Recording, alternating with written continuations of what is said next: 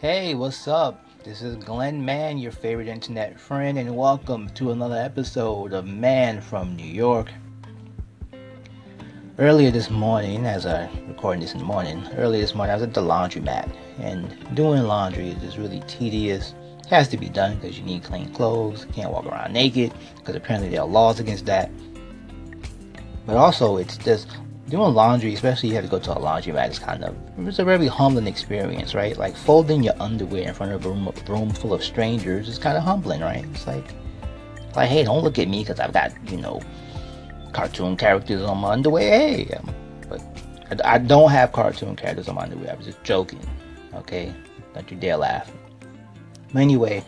Uh, I remember a couple years ago, there's like a local news story not too far where I live, where a woman went to do the laundry and she stepped outside for like a moment. Cause You know, people they do the laundry, they're doing other errands. Maybe they're running to the store, maybe they're going to drop something off at the mailbox or something.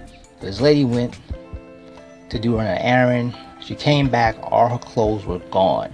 Like, and they had a surveillance video of, of some woman coming into the laundromat with a shopping cart, like she was a customer, and this she went, she just picked randomly picked up a machine that had some clothes drying, and she just put all the clothes from this machine and another one into her cart and just walked out. And she took all this woman's clothes. This woman had kids and took all their clothes. It was like really sad story on the local news, which pretty much 90% sad stories. But and you know, clothes are. I mean, we need clothes, but then you know, we also grow attachment to clothes for for whatever reasons because we just like the way we look in it or sentimental or something like that. So I remember high school, freshman year. I now I went to high school. Um, was that the best high school in New York City? I'm not gonna say it's the worst. There were a lot worse, but we had a lot of issues. I mean, we had a we had metal detectors. You had to be searched every morning, which is real educational in its own way.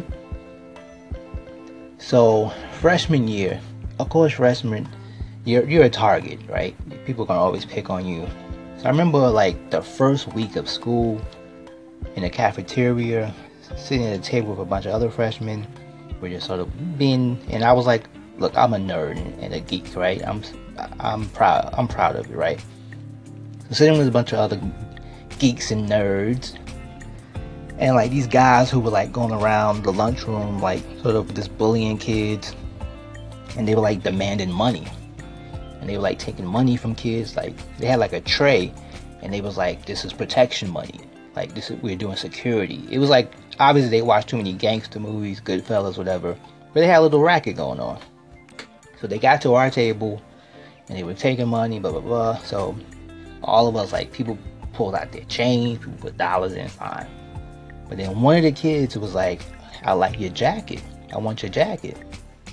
Now the jacket I was wearing uh, it was like, it was like a purple jacket. My mom had bought it for me. I really liked it because for some reason I thought it made me look cool. Like I don't know why, you know, it did not make me look cool. But back then, for for, for some reason, I thought it made me look like, hey, I'm one of the cool kids. I could like walk into like the set of Saved by the Bell or Beverly Hills 90210, right? But this kid was like, I want your jacket. It's a nice jacket. So I said no.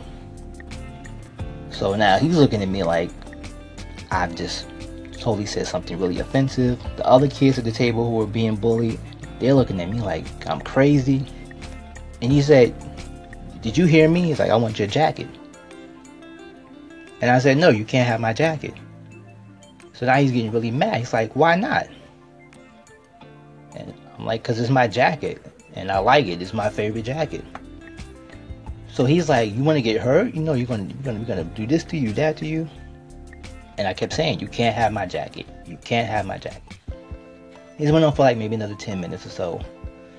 So finally, he, and the, the guys he was with, they was egging him on, like, "You gonna let this guy talk to you like that?" Blah blah blah blah blah. I, but I wouldn't budge. I'm like, I'm not giving up this jacket. So finally, in disgust, they left, and they never bothered me again, really. And like, and they could have that could have went the wrong way. They could have beat the hell out of me right there. They could have waited after school or the next day. They could have put me in a coma.